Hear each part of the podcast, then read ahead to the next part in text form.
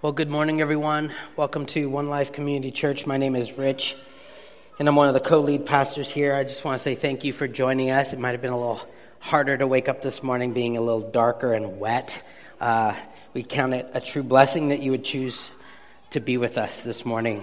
Uh, as we begin, I want to point out in your bulletin, there's a little half sheet of paper um, that thing is there for you if you would like to take notes during our teaching time, if you have ideas you want to jot down, verses, ideas, um, just ways to help you process our teaching time. That's there for you. So I want to make sure you note that. Today we are in week four of our Lenten journey in the book of Lamentations. And um, as we've said each week, Lent is this season of 40 days approaching Easter. Historically, this is a season marked by waiting longing, and preparation. Um, it's this time when we try to find ways to enter into and remember and experience something of the 40 days that Jesus spent fasting and being tempted in the wilderness. And we purposely make space to enter into the season for the very fact that on our own, we do not like to choose the option of waiting. We don't like questions. We don't like to repent. We don't want to fast. We want things to um, happen quickly and we want answers right now and quick fixes. And we definitely want to feel in control. And we love to feel certain and self reliant. So today we are looking at what is the second half of chapter 3, part 2 from last week. Um, but before we do, let's pray. Father, Son, Spirit, we invite you and say thank you for being with us right now. You've already been participating with us in this service. And right now, Holy Spirit, we continue to ask you to move, to give us ears to hear, eyes to see you. But we also ask, God, that we would have a sense that you hear us and that you see us as we dive into our text this morning. We pray in your name. Amen. As I said last week, having studied this text, particularly chapter 3 of Lamentations, convinced that this chapter is often one of the most poorly quoted and preached on verses in the Bible. It's this chapter where we see hope arise for the first time in the book. Kind of. It's this very small section that, that talks about hope that gets talked about a ton. Um, almost like a one hit wonder given the topic of hope, people find this little section and they pick it, but rarely do they include all the context, particularly everything that's happening around on both sides, up and down, around the text. They don't show that this is not the happy ending of a story, but this emotionally driven kind of high of the book. They don't show the entangled theology that's going on where both hope and despair and terror and hope and doubt and hope and humiliation are sitting side by side, if not literally tangled together. And so you don't get the sense of what we're looking at. What we're looking at is this very intense, highly emotional, extremely graphic, kind of schizophrenic, on and off lament and screams and cries and pleas of the people who have experienced the most tragic, utter destruction of everything and anything they've ever known. The book of Lamentations is a book of five poems collected, designed to help capture and describe and paint a picture of what it is like seeing and experiencing suffering as seen in this place, Jerusalem once thought as the most powerful place on earth with God on its side, that now is literally brought down into piles of dust by the Babylonians, leaving nothing of value to be found. As we've journeyed through this text, we remember that this is poetry, and so you read it differently than an encyclopedia or a dictionary, and that's important for us to note. These words in this text are designed to connect to our soul and to our experiences in a different way than facts are intended to. And as we've studied, we've looked at three poems so far, and in those three poems, we've been introduced to three characters. The narrator, who started it off very distant and disconnected, kind of like a newscaster who has just arrived on the scene of a very tragic event. And they come and they're describing it from the outside, very disconnected and unaware of the true emotion that's happening in the moment, which is why when you watch this on TV, they always ask such bad questions, right? Here's the example. Uh, yeah, we're here live with the badly burned wife and only survivor of a house explosion, resulting in the tragic loss of her entire family, her home, and all of her possessions. Amy, can you just take a moment here and please tell us what you're feeling right now? And we all stop and go, That's, that's your first question? Really? The text, we see this narrator at first who's at a distance, looking in, making judgments disconnected from the story. And we learned that the farther we are removed from a person and their story, the easier it is for us to make judgments. We also meet this person, Zion, this woman, female personification of Jerusalem, who has just had everything she knows and loves utterly destroyed. We have her lament and cry for someone just to see her, to be with her, to acknowledge her pain. And we see her cry, Look, Lord, on my affliction. That's her words, and it's those words that drive everything she's saying because she's in a place in which she feels like everyone, including God, has turned on her. Then, as we got into chapter 3 last week, we were introduced to a third anonymous character we called the Everyman. And this poem refers to this person as a Geber, which is defined as a male charged with the responsibility of the defense of the women and the children and those others in need. Basically, to come in and help those who need help. But what we saw was that instead of defending others, he's a captive agonizingly and shamefully unable to fulfill his protective role, his ability to defend even himself magnifies how powerless he is. So, the beginning of chapter 3, we're introduced to this guy who's supposed to come and save. And instead, it starts with this language God has pierced my heart. He's filled me with bitterness and gall. He's crushed my teeth with gravel and made my life miserable. And then out of nowhere, we get verse 21 of chapter 3, and he says this Yet this I call to mind, and therefore I have hope. Because of the Lord's great love, we're not consumed, for his compassions never fail. They're new every morning. Great is your faithfulness. And we all go, oh, Yeah, I've heard this verse before. Never in this context. What's he saying? He's saying God's mercies, yep, they're still true. God can still be trusted. There still may yet be hope. And last week we learned that this is this, this kind of back and forth hope and hopelessness kind of schizophrenic picture is what scholar Kathleen O'Connor refers to as entangled, entangled theology, where you see things like hope and fear standing side by side, hope and doubt, hope and despair, all standing side by side.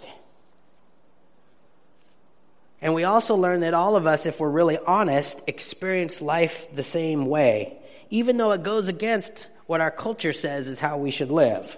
Right? We've bought a lie that says hope is the absence of all these other emotions. If we have hope, we obviously can't have doubt and despair and questions. Or if we're over here with our questions and doubts, we obviously don't have hope. We face the facts that we live in a culture that hides, in a culture that doesn't make space to allow for authenticity because we're afraid of how it might destroy our hope. And we even looked at the example of Jesus, him experiencing entangled theology when he's dragged through the crowds as they throw rocks and stones at him, as they're mocking him, literally, save yourself. They're carrying the cross. He's bearing it down. It's crushing him and trampling. He's experiencing whips and lashes and being spit on. In those moments, do we see Jesus saying, I still have hope? No. He pleads to God for another way. He prays a cry of lament My God, my God, why have you forsaken me? Does this mean Jesus lost his hope? No. I believe Jesus in his humanity has echoed this entangled theology and what it looks like as we see it in Lamentations. He has hope, and it's standing side by side with the despair that he's experiencing in that moment. And finally, we learned that although all the way up to this point in chapter 3, we never hear God speak, that maybe because this is poetry, that there's a different picture of God in the text. And we pondered the idea that the presence of God isn't found specifically in words that are written that says, and then God said, yada, yada, yada, but that we might see God at work in these poems through the images and the actions of the characters. And what are they doing? They're seeing and they're listening and they're drawing near to those in need and despair, and that perhaps the hope comes from people living out the gospel in action with others. We looked at this idea that this is a picture of the very story of God who sees all of us, all in our fully messy selves, and He doesn't turn away. He draws near and He listens and He sees and He waits and He is with us in the midst of it all through the entire process. The story of a God who's patiently waiting with us, being with us, helping us to take breaths and to keep moving forward. So, that catches us up, hopefully, to part one of chapter three. We need to move on to the second half of chapter three. And before we do, I just want to start with a question. I would love for you just to raise your hand or throw out your answer. The question is off the top of your head, what are some of the most important things you never want to forget in your day to day? Or, another way of saying this, what are the things you always want to remember in your day to day? Raise hand, someone. Yeah. Empathy. Empathy. Oh, okay. Awesome. Other things you don't want to forget in your day or you want to make sure you remember. Yeah. Deodorant, Deodorant is good. Thank you, Jesus. Yes. Your mom, okay? Others. Keys. I was just reaching for my keys. Like, please don't let me lose this. Something else. Anything else? Passwords. Good. Mm-hmm. Who I need to pick up. When and where. Who I need to pick up, absolutely. Last service, someone said, my children. Yeah, you don't want to leave those anywhere. you don't want to forget those. Anything else? How many of you would feel lost if you lost your cellular device? This would be tragic for me. Uh, we all have things, right, that we know that we don't want to forget or that we want to remember. For those of us who are in school, we, want, we don't want to forget that there's a big homework assignment due. Some of us don't, we don't want to forget where we parked our car. Or some of us who are around people all the time, we want to remember people's names. What about, though, remembering that we're not alone? Or remembering to breathe?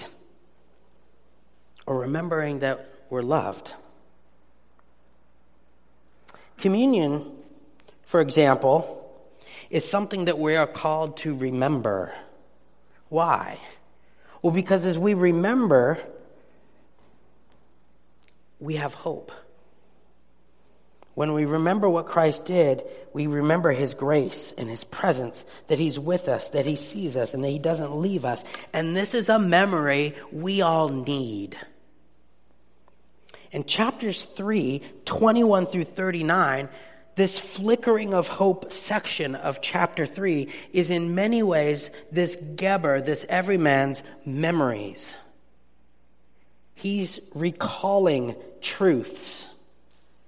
He's recalling Psalms. He's recalling his past experiences.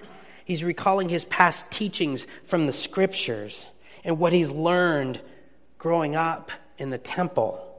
He's remembering his past mercies, his past answers to prayer. And he's expressing what he has known about God factually in his past up to now.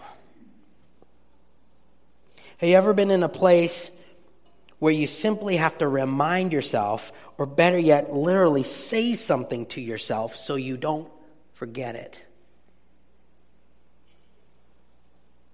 Maybe you're hyperventilating and you literally start to say to yourself, calm down, just breathe, you're going to get through this, you're going to be okay.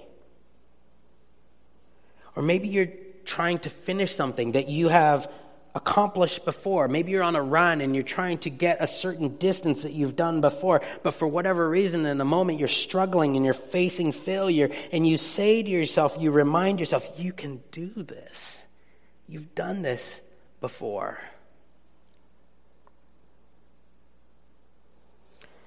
Maybe you struggle with your identity and how you see yourself. And you have things that you say to yourself that are true, but in this moment you're having a hard time believing or remembering them. So you say to yourself, Remember, you are a child of God. You're beautiful. You have gifts. You are lovable. Maybe you've been out of work for a long time. You've been struggling to believe that you have something of worth to offer to a company or a business. So you say to yourself and you remind yourself, you are educated. You have skills. You're successful. You have good references. A job is going to come.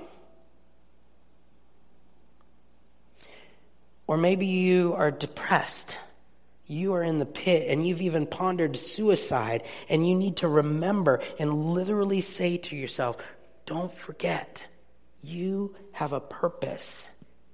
You are important. You are loved, and you are not alone.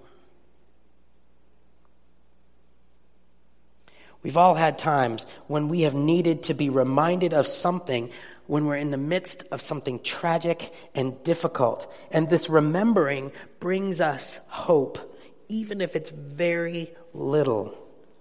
And when we are able to remember and draw on our past stories and our experiences with God and who He is, that at a time in our past that felt hopeless, but we got through it, those moments give us hope, especially in a moment that currently seems helpless and hopeless. And that's what's happening here. Look at some of the things that this Geber is drawn to remember. The first thing is that he remembers that the Lord is good. Verse 21 says, Yet this I call to mind, and therefore I have hope. Because of the Lord's great love, we are not consumed, for his compassions never fail. They are new every morning. Great is your faithfulness. The second thing he reminds himself is, is that he remembers that we're called to trust in the Lord even in the midst of suffering. It says, verse 25, the Lord is good to those whose hope is in him, to the one who seeks him. It is good to wait quietly for the salvation of the Lord. It is good for a man to bear the yoke while he is young. Let him sit alone in silence, for the Lord has laid it on him. Let him bury his face in the dust. There may yet be hope. And the third thing he reminds himself is that the Lord is faithful. Verse 31 through 33 For no one is cast off by the Lord forever. Though he brings grief, he will show compassion. So great is his unfailing love, for he does not willingly bring affliction or grief to anyone. Now we have to remember again, this is entangled theology. So he's trying to hold on to, to remember and not forget his past. These truths that he knows about God from his story in his past. He's trying to hold on to these in the midst of the utter destruction he's feeling in his current here and now. And so his hope is entangled or side by side with all his questions of doubt and his current pain. Another way to put this is that he's remembering things that are currently at odds with everything he's currently experiencing. His hope, no matter how little he has, is being pulled from his past into his present situation that's full of despair and doubt. And just like when we take time every single Sunday at our church to remember Christ's story when we take communion, we remember, we remember Jesus' story present. The hope of Christ is present with our current story that can be laced with despair. And it reminds us of this very key truth that's coming out here in this text as it continues. And that is that as we remember God, as we remember His goodness, His grace, His faithfulness, His call for us to wait and to trust in Him and His will, as we realize that He is with us, we're reminded that this is a relationship. That's not a one sided thing to God, to us, but that we play a part in this. That we have responsibilities to acknowledge, not just individually, but corporately, as a body, as a church. So we look and see what happens as the text moves on. It's this really amazing picture. It's a movement of worship, prayer, and repentance. If we look at verses 40 through 41, it says this, verse 40 Let us examine our ways and test them, and let us return to the Lord. There's prayer, there's confession. This is corporate. Verse 41 Let us lift our hearts and our hands to God in heaven. There's this picture of worship. This congregation joins in this poem and they start together to confess and ask for forgiveness. And then we get to what is arguably one of the most difficult verses in the entire book of Lamentations. And it says this, verse 42 We have sinned and rebelled, and you have not forgiven. This is not an individual prayer. This is a corporate prayer. Imagine all of us together talking to God. We have sinned and rebelled, and you have not forgiven. And the congregation continues to pray together. Verse 43 You have covered yourself with anger and pursued us. You have slain without pity. You have covered yourself with a cloud so that no prayer can get through. You have made us scum and refuse among the nations. All our enemies have opened their mouths wide against us. We have suffered terror and pitfalls, ruin and destruction. We have confessed. We have turned from our wickedness, but the Lord has not forgiven us. And we read this and we're now wondering if the poet who wrote this is now finding their theology of God to be wrong. God's character is that his steadfast love and his mercy is unending. What he's learned in the temple, from the scriptures, and all these places just doesn't seem to be the case right now in his here and now. Corporately, they're remembering other scriptures like Jeremiah 18:8, 8, which is an amazing text. It says this: If any nation I warned repents of its evil, then I will relent and not inflict on it the disaster I had planned. And they're thinking this, but where is the hope in this if the Lord is not even listening? It's this picture of exile, of being in the pit, of being overwhelmed by darkness into which this Geber feels in chapter 3, verse 1, it literally says that he felt led by the rod of the Lord into his wrath. But in all of this, in what knowledge this poet has of who the Lord is, it is just enough to win out over everything that they are going through and experiencing right now. It is just enough light that the darkness cannot win. God's revealed character emerges as truer than what the poet sees and experiences happening right now. And the way we know this is because it doesn't stop. The poet continues to pray regardless. And verses 52 through 66 is the second lament to God from this pit like experience that he's experiencing right now. Verse 53 through 54 starts to describe the situation again. Verse 53 They tried to end my life in a pit and threw stones at me. The waters closed over my head, and I thought I was about to perish. It brings back a picture, maybe, of Jonah praying in the belly of the fish. Or, or like the scriptures that they would have known, like Psalm 88. The language is very similar. It says this You have put me in the depths of the pit, in the regions dark and deep. Your wrath lies heavy upon me, and you overwhelm me with all of your waves. It's again this exile pit language. But we remember back in verse 18 of chapter 3, this Geber said, My splendor or future is gone, and all that I had hoped from the Lord. And then we remember verse 21, where he says, But with this I call to mind, even in the pit of affliction, he calls to mind the Lord and is able to have hope. Here in this final chunk of the poem, it's in that hope that he calls to mind. It's in that hope that he is actually able to call upon the Lord despite his entangled theology and how distant the Lord seems from him in this terrible moment. And without diving into the details and the depths of all the meaning of Hebrew poetry, what follows in verse 55 through 58 I think is actually best not read in the way your translations have it, which is past tense. Um, I think it's best to hear it as it would have been spoken in that moment, as a calling that we are calling out now.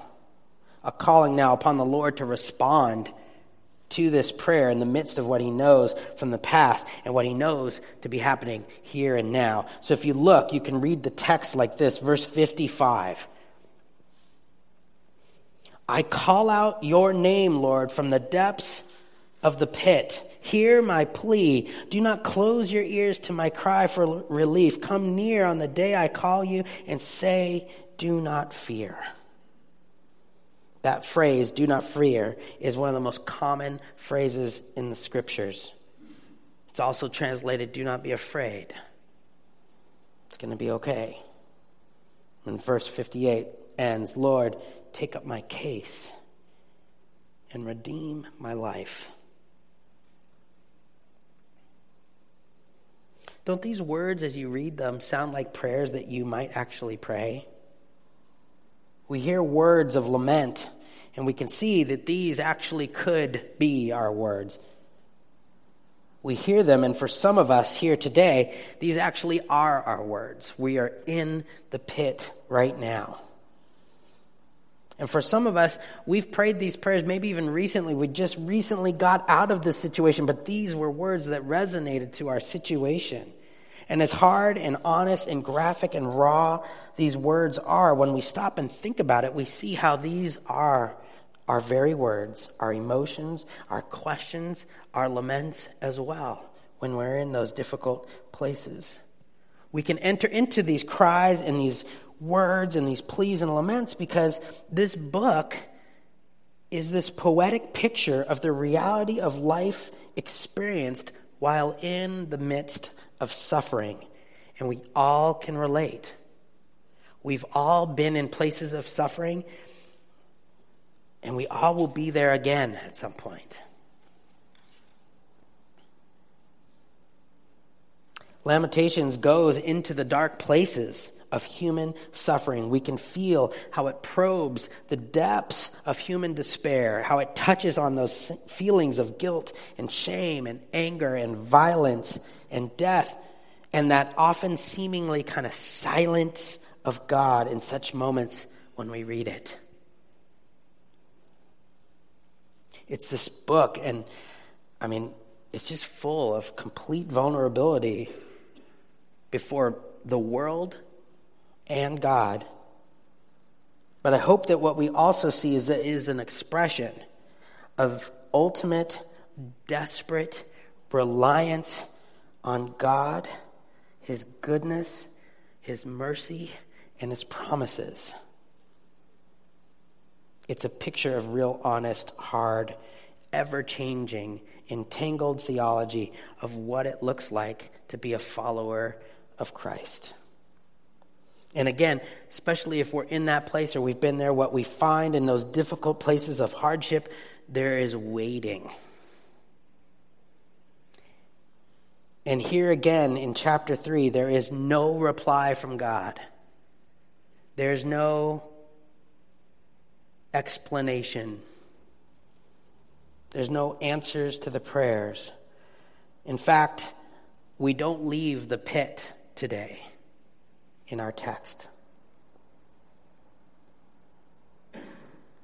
But here, frankly, with nothing left to rely on, here the poet turns to the only thing left to hope in the promises of God in the scriptures, despite all the evidence in the world right now in the poet's here and now that goes contrary to it.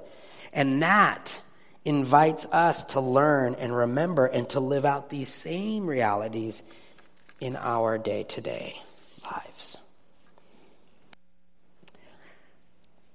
I'd like to um, invite our worship team to come forward. And as they do, if you don't have it out, I'd like to invite you in your bulletin to pull out your connection cards.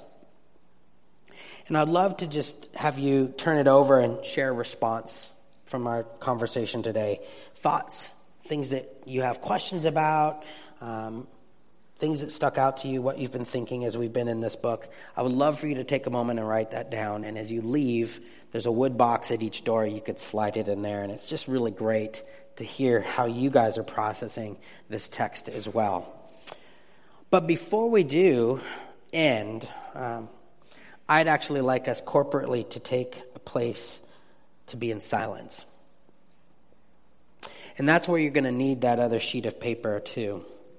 Because in this place of silence, what I'd like to invite you to do is to simply take a moment to remind yourselves of the promises of God, of God's character, of the whole story of God from Genesis to Revelation.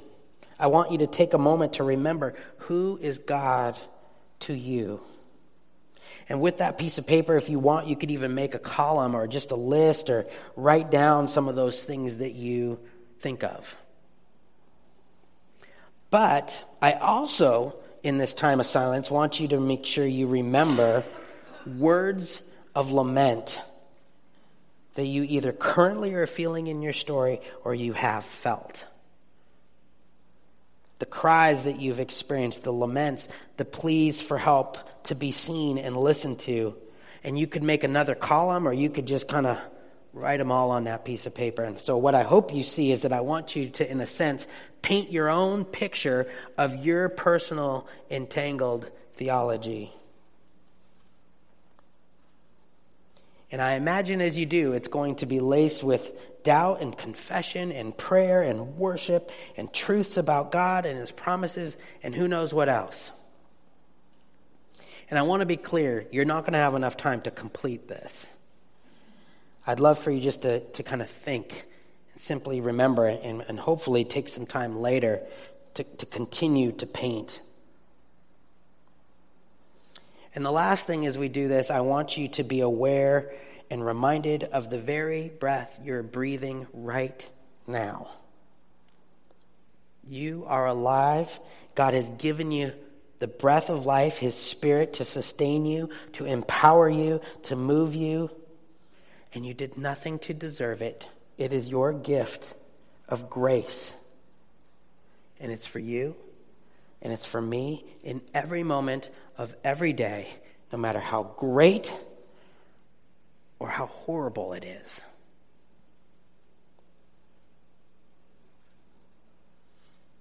So, I want us to take a moment to be in silence before God to ponder all this. And if you want to draw or write or just be quiet and listen to these things, you could do so. Um, and after a few moments, I'll close this in prayer and we'll end with a song together.